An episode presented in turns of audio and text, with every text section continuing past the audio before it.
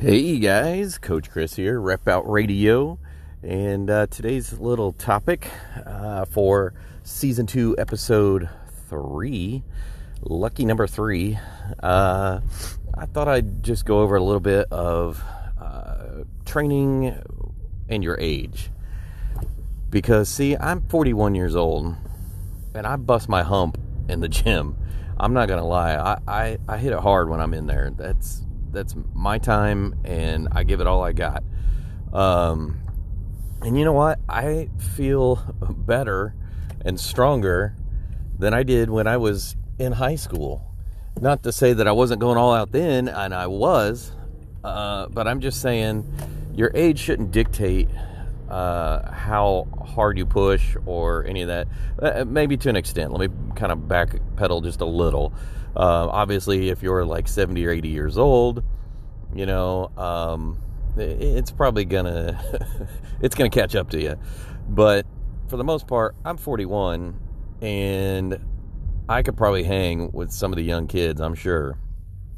And uh, you know, I, I've read some articles, you know, about oh, you know, training at 40 or over 40, you should, you know, really cut back on your volume or cut back on this. And, you know, it's a bunch of BS, I think. It, it just varies from person to person.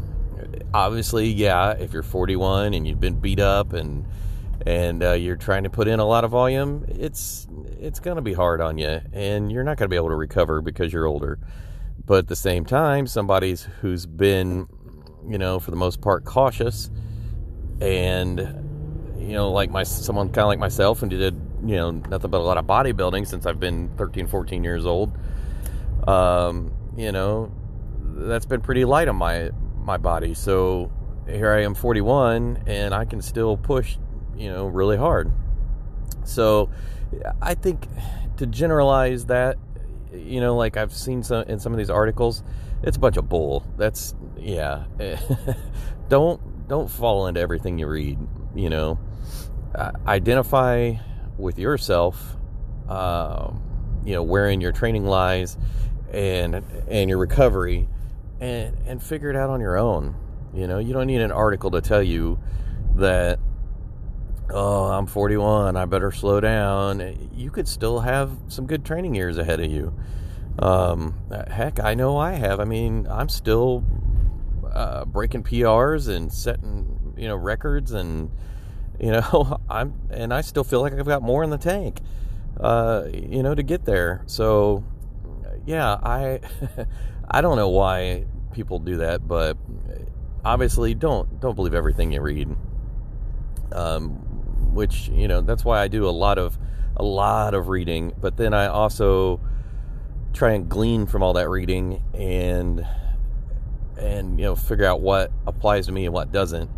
You know, uh, I kind of relate it all to myself or you know my own ex- past experiences, um, and then kind of you know weed out the trash, I guess you could kind of say. So, yeah, don't don't believe any any of the hype. Uh, if you get hung up on that, just just stop.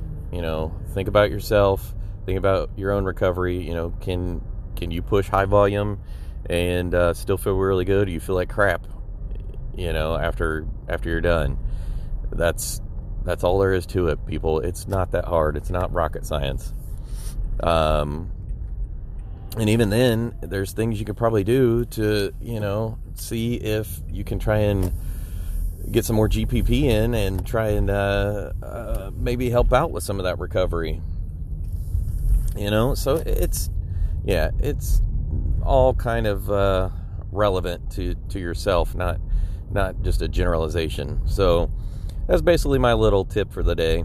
Um, and uh, you guys all have a great tuesday and uh, keep listening. Stay strong, my friends.